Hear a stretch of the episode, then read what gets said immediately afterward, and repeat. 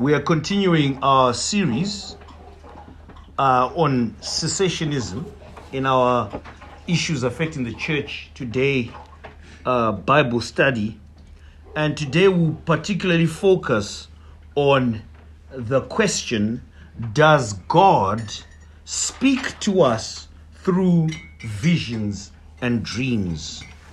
Well, a quick engagement with people in society will prove to you that we, and as I say we, I'm speaking about uh, mankind as a whole, are obsessed with personal experience.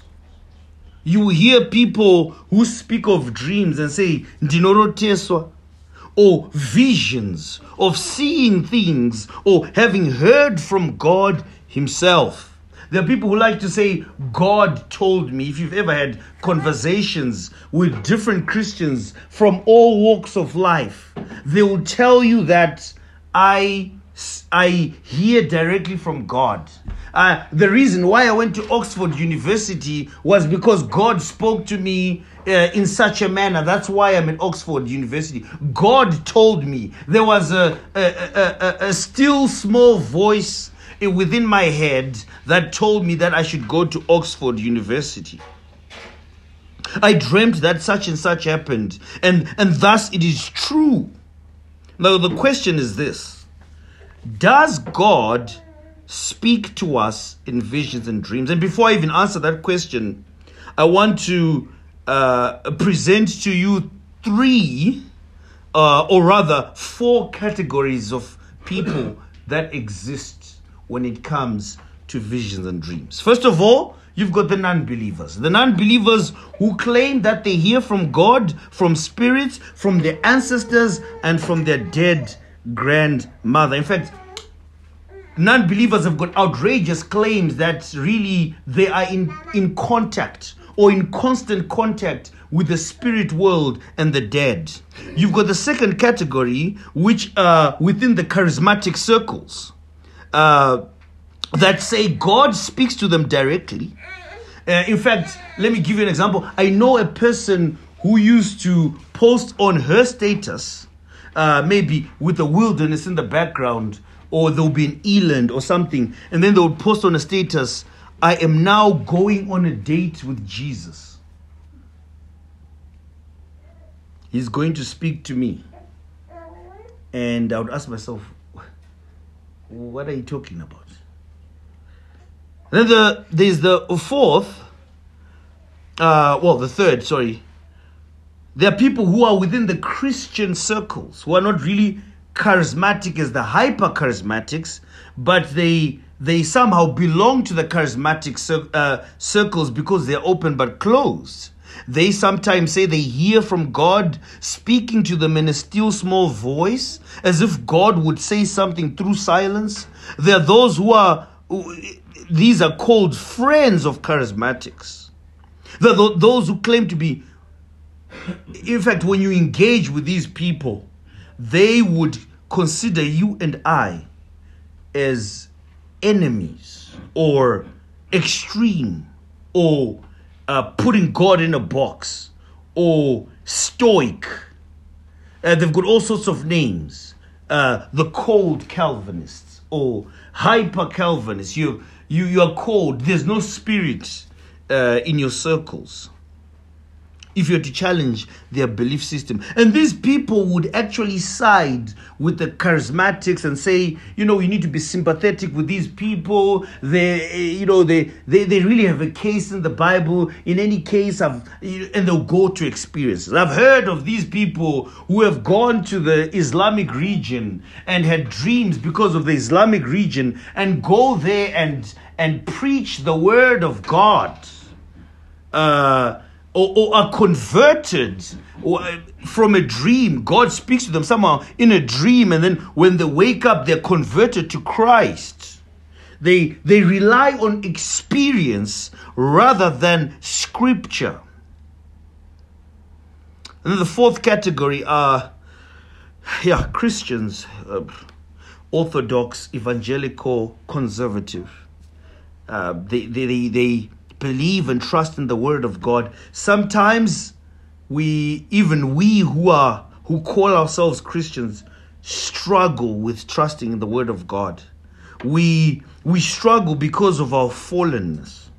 We struggle because when problems arise or when situations call for a response, we somehow look for that response outside of the scriptures. We appeal to anything apart from the scriptures. These people hold that the word of God is sufficient. I would like to turn your attention to Second Timothy chapter three, verse sixteen to seventeen. The Apostle Paul writes to Timothy, all scripture is breathed out by God and profitable for teaching, for reproof, for correction, uh, and for training in righteousness, that the man of God may be complete, equipped for every good work.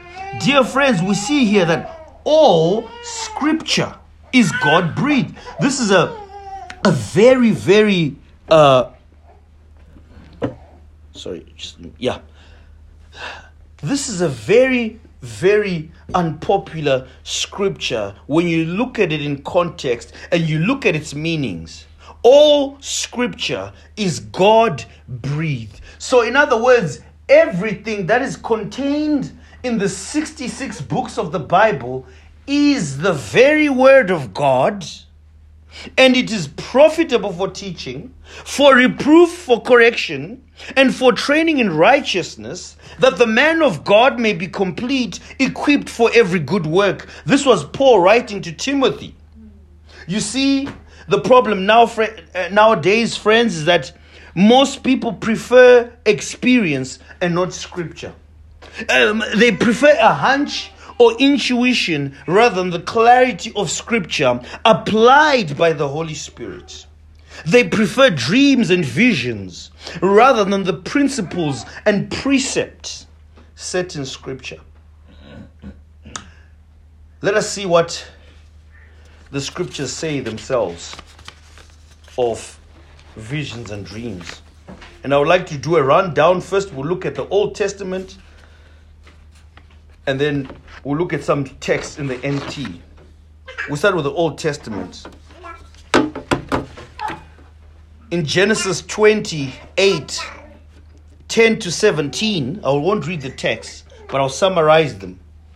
Jacob, with his mother's help, stole Esau's firstborn inheritance. Jacob then fled Esau's anger, and on his journey he had his famous dream of a ladder reaching to heaven, on which angels ascended and descended. In this dream, Jacob received God's promise that Abraham's blessing would be carried on through him. I, I want you to verify, when you go through your Bibles and you read your Bibles, I want you to verify and see features of true visitations from scripture. When God actually visited the patriarchs, it was authentic, it was clear, it was true, it was for a, a purpose, and usually if it, it was to do with God's purposes. If you look at the dreams that the dreams and visions that people had in the Old Testament, the Old Testament saints, Uh, the patriarchs, you would see that it wasn't a personal dream. It was something that had to do with God's purposes being fulfilled in this world. It's even humbling to even think that God would fulfill his purposes through sinners such as us. Jo- uh, uh, Joseph, for example, in Genesis thirty-seven, one to eleven, is one of the most famous dreamers and one of the most famous dream interpreters in the Bible. And his first recorded dreams are found in Genesis thirty-seven. They showed through easily deciphered symbols that Joseph's family would one day bow down to him in respect. Remember the dreams Uh, that even Pharaoh had of the uh, seven lean years and the, and the seven uh, good years where the cows were plump and there was bounty, there was harvest. In the other years, when there were lean years, the cows were skinny, there was hunger. And it all came to pass. What about Pharaoh's cupbearer and baker? In Genesis forty, when uh, Joseph was imprisoned, he they had dreams and he, he interpreted their dreams. He explained that the cupbearer would return to Pharaoh's service, but the baker would be killed. And thus it happened, dear friends. We now move on to visions and dreams in the N T, in the New Testament. Matthew one, twenty to two thirteen. Remember Joseph and Mary? Joseph would have divorced Mary when he found out she was pregnant. But God sent an angel through him in a dream, convincing him that the pregnancy was of God. But, and then again, friends, we need to also reason with the scriptures. Reason. Why was God appearing to Joseph in a dream? It's because he wanted to communicate to him that the purposes that I have for you are far too grand for you. You are just a simpleton who does not know what I'm doing. So do not go and divorce that woman, because that woman is carrying the Savior of the world, Jesus, Emmanuel. You shall call him Emmanuel, because he shall save his people from sin. God with us, Jesus. And we see that God sent two more dreams. One to tell Joseph to take his family to Egypt so Herod could not kill Jesus. And another to tell him Herod was dead and that he could re- return home.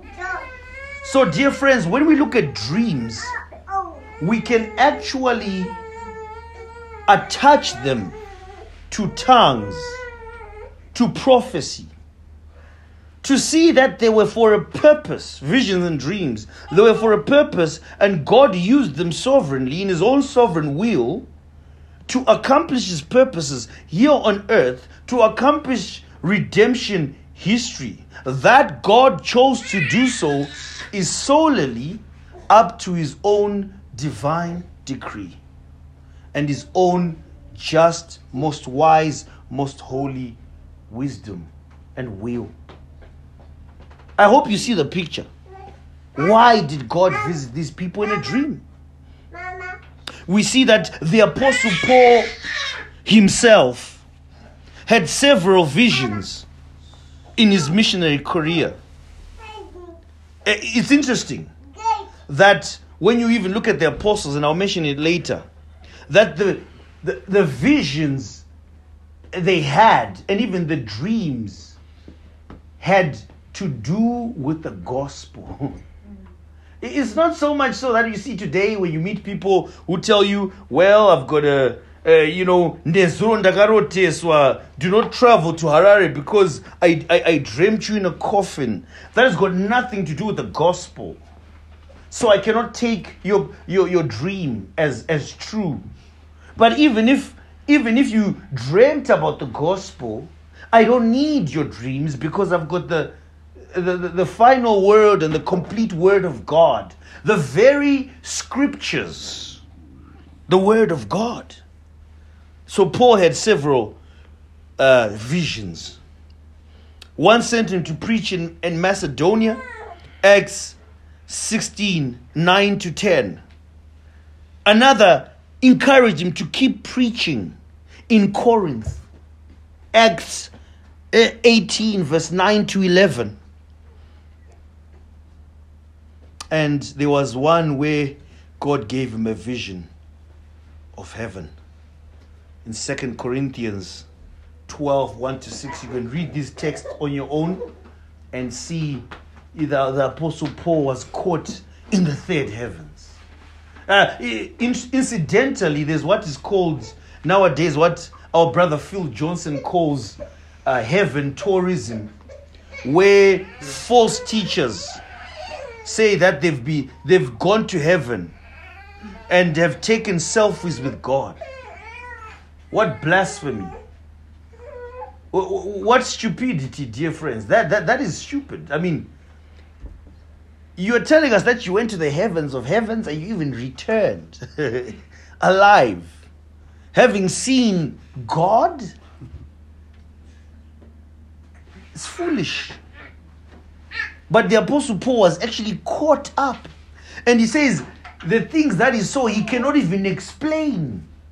He, he shan't even try to explain to you, because they're too glorious. And we see that even the epistle or the book of Revelation, the really the, the book of Revelation where John is having a vision. The entire book is a vision. Have you ever read Revelation as a vision? Caught up in the island of uh, Patmos. He explains in detail some of the events that God had shown Daniel and others. Apocalyptic literature. Well, we're left with a tension. What about charismatics will probably ask me, Pastor, what about Joel? Joel, Joel's prophecy. Joel two twenty-eight, the word of God says, and afterward I will pour out my spirit on people. Your sons and daughters will prophesy. Your old men will dream dreams. Your young men will see vision. Let us open visions. Let us open to Acts chapter two, uh, where the Apostle Peter actually quoted uh, this text. Acts chapter two, I'll read from verse fourteen. But Peter, standing with the eleven, that is the other apostles, lifted up his voice and addressed them. Men of Judea and all who dwell in Jerusalem, let this be known to you. So he's preaching to them. He's doing an expository sermon. Let this be, no- be known to you, and give ear to my mouths. For these people, sorry, to my words, for these people are not drunk, as you suppose, since it is only the third hour of the day. But this is This is what was uttered through the prophet Joel. Verse seventeen. So these people had just spoken in tongues. The Spirit of God had just been poured from heaven. If you if you read the, the, the beginning of Acts, uh, in chapter one, after they cast lots, uh, and Jesus was ascending into heaven, You, you you see that Jesus told them to stay put uh, because he was about to send the Holy Spirit, that they will be filled with power from on high. Power to do what? Power to preach the word of God. Acts one. Verse eight, but you will receive power when the Holy Spirit has come upon you, and you will be my witnesses in Jerusalem and in all Judea and Samaria and to the end of the earth. And when he said these things, as they were looking on, he was lifted up, and a cloud took him out of their sight. And while they were, ga- they were gazing into heaven, as he went, behold, two men stood by them in white robes, et cetera, et cetera. So this was the backdrop. So now the Holy Spirit of God had come down. Let's pick it up from verse fifteen of chapter two. For these people are not drunk, as you suppose, since it is only the third hour of the day. It was a broad daylight. Jews were not known to drink at that time. But this is what was uttered through the prophet Joel. What you are seeing now is what was uttered through the prophet Joel. Verse seventeen. and in the last days it shall be, God declares, that I will pour out my spirit on all flesh, and your sons and daughters shall prophesy, and your young men shall see visions, and your old men shall dream dreams. Verse eighteen, even on my male servants and female servants, in those days I will pour out my spirit, and they shall prophesy. And I will show wonders in the heavens above, and signs on the earth below, blood and fire and vapor of smoke. The sun shall be turned to darkness, and the moon to blood, before the day of the Lord comes, the great and magnificent day. And it shall come to pass that everyone who calls upon the name of the Lord shall be saved. Dear friends, I want you to see what's happening here. What is happening is that the gospel of the Lord Jesus Christ is spreading to all, without prejudice, without selection. That's why it is. It says there, your young men shall see visions. In the Old Testament, visions were not necessarily meant for young people. Young men. They were for the older, mature patriarchs, which God spoke to. And your old men shall dream dreams, and will see, even uh, as you will read all across the uh, the Acts of the Apostles, or the Acts of the Holy Spirit, as some have called this book, that the apostles, after this, after they received power, they began even to do things that they could not do when Jesus was with them. I will challenge you to read the gospel narratives. You will see and note that when Jesus commissioned the, I think the seventy-two in Matthew chapter ten, He gave them authority over diseases and sicknesses and whatever, and told them to go out, go to the house of Israel, to the lost house of Israel. Uh, they, later on, they came rejoicing because they were doing uh, amazing works. But you also see that many of the times the disciples failed in doing these extraordinary things. For example, in Mark nine, Mark nine, verse twenty-six to twenty-nine, let us turn there quickly. Mark nine,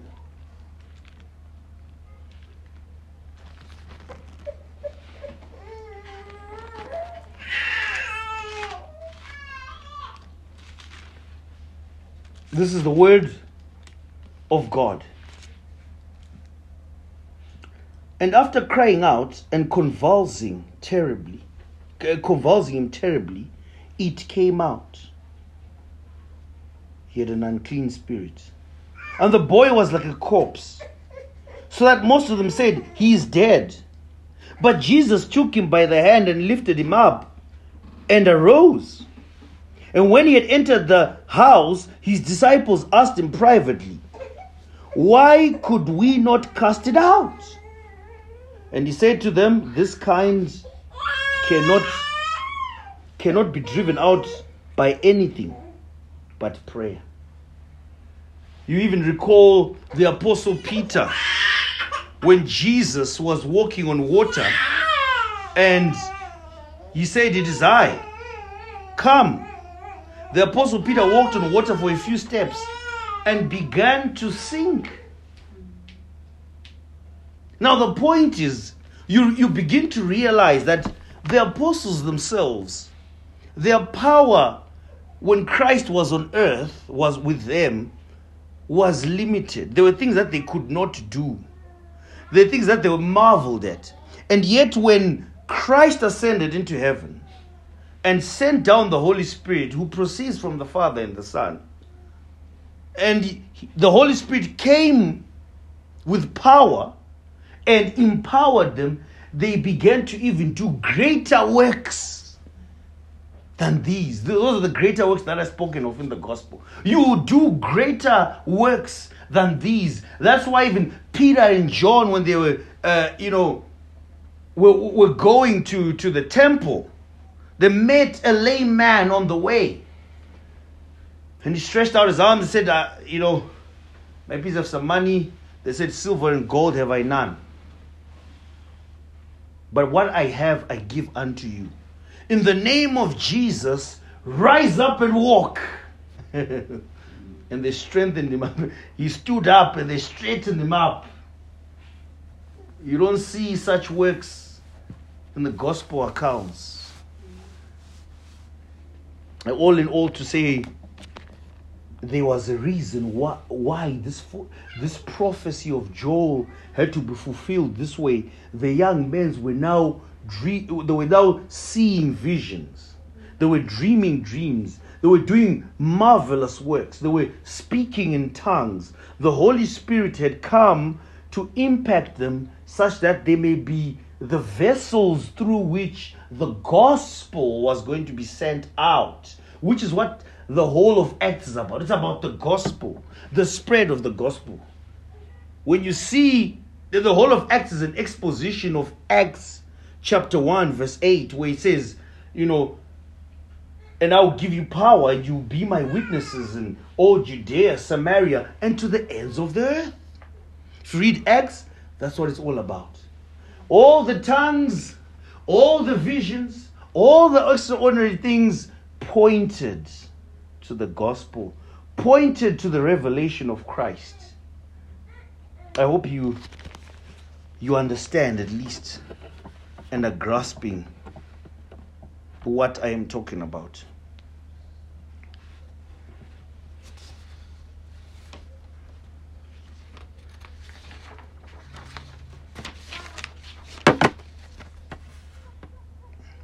So what then? In this day and age, where people are very pompous about what they dreamt about, I would say, dear friends, do not take your own dreams as truth. Do not take your own visions as truth. It could be something that you have been thinking about the whole day. In fact, if I was to tell you some of the things I dream about, you'd run away from me because you say, Pastor, what is that? But it's all up in here. That's why we shouldn't take them literally, or even to have any sort of, to, to, to, to give them serious consideration.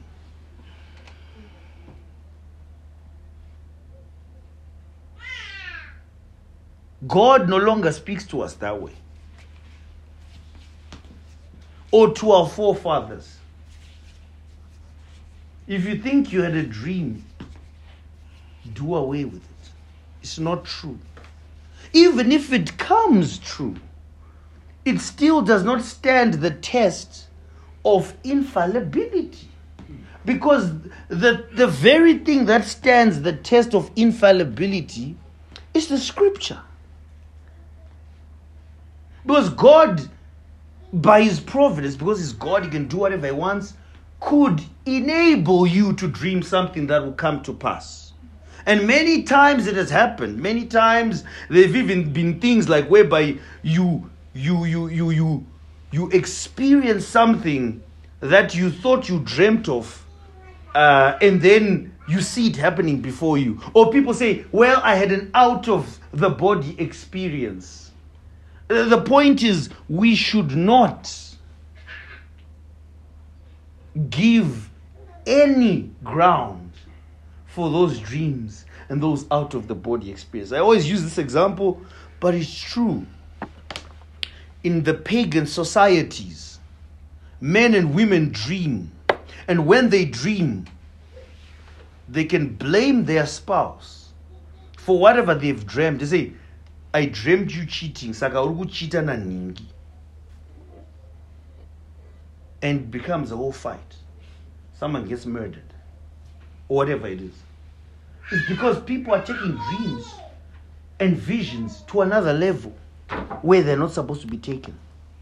They're not true. It's not true. Let me read for you uh, Hebrews chapter one.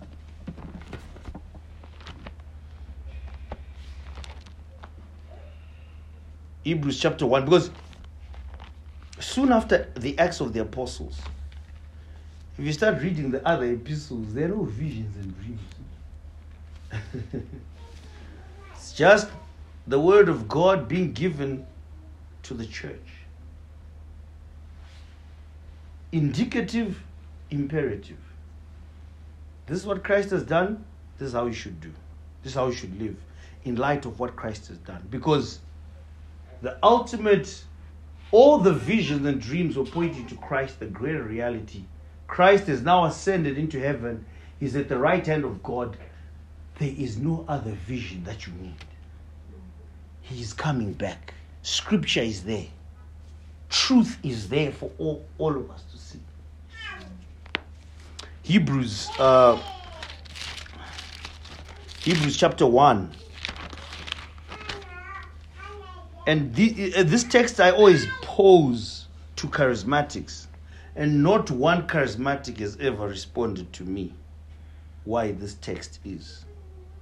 Long ago, at many times and in many ways, God spoke to our fathers by the prophets. So they were the mouthpiece of God. All right? Long ago, in many times and in many ways. So God's speaking was not only limited to the prophets. God could come as an angel. That's why you see in the Old Testament, an angel of the Lord came. Uh, he could come as a burning bush. Moses, you are standing on holy ground. Remove your sandals. Moses, you cannot see me and live. I'm going to bypass you. You're going to see my back. When Moses said in Exodus thirty-three, God, show me your glory. Show me, I want to see your glory. I'm, Moses said, I'm desperate for you. God said, you cannot see me and live. Long ago, at many times and in many ways, God spoke to our fathers by the prophets. But in these last days, which are, we are in the last days now, dear friends. Don't be mistaken. We are in the period of the second advent. Zvema visions, Ragapera. Israel, in these last days, he has spoken to us by his Son, the Lord Jesus Christ, the same Son who is known as the Word, the, the Logos. In the beginning was the Word, and the Word was with God, and the Word was God. He was in the beginning with God, whom he appointed the heir of all things, through whom also he created the world. So you even see, dear friends, that we have no business seeking for any other revelation apart from Scripture. It's just our fallenness and our sinfulness which makes us seek for anything and everything outside the Scripture. We, we, as Justin Peters puts it, we are people who just want experience. We just want to have goosebumps. I, I'm feeling the, the Spirit moving, and so uh, I've got goosebumps. I, I had a dream, and, you know, violently jerking yourself across the room and rolling around. And if you see some of those charismatic videos, they are scary. Because you're saying, what is this person doing? What is the spirit that is behind this person? Why are they behaving this way? When we have got the sure, true word of God. Give me the scriptures. Or I die. There are some people who memorize chapters of scripture, even books, and he hide it in their hearts. This is the very word of God. If I, if I need the word of God, it's in my heart. And, and believe you me, those people have not even exhausted every drop of the scripture, because the scriptures are vast. But then you've got people who say, Doda, experience. God spoke. He did not speak to you. You are listening to your own voice, to your own fallen self. You are even maybe listening to the devil, or you are listening to evil spirits. God speaks to us through His word. Let me then conclude, dear friends. Your dreams have no bearing on the future. Trust in the Lord. Even if you see it, it's not tr- infallible truth. Your dreams are not true, neither are your visions. Your experience is not infallible truth. What you need to do is trust in the word of God. Only the scriptures, only in the scriptures where we see, where we are complete and see the truth and see the revelation of things that have been, that are, and that will come in Jesus Christ. And this is how God speaks to us. And this is what we mean by cessationism. This is a, this is another facet of cessationism. To say we believe that the scriptures are sufficient for matters of life and practice. Dear friends, cherish this book. Read it. Trust the word. Stand on the word. Though the, though the world give way and the earth give way, stand on scripture, and you will not go wrong, because God has promised.